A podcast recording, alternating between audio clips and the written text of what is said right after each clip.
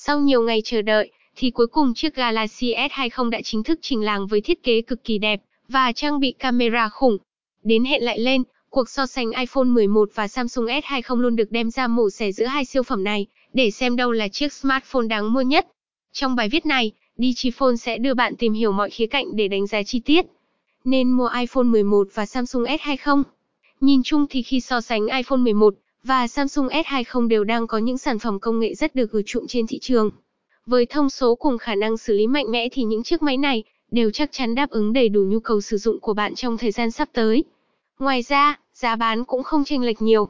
Để việc lựa chọn giữa iPhone 11 và S20 dễ dàng hơn, bạn cần phải xem bản thân thực sự cần gì, đánh giá ưu nhược điểm của từng sản phẩm mới có thể đưa ra lựa chọn phù hợp nhất. Trên đây là toàn bộ thông tin đánh giá so sánh iPhone 11 và Samsung S20 để bạn dễ dàng lựa chọn sản phẩm phù hợp.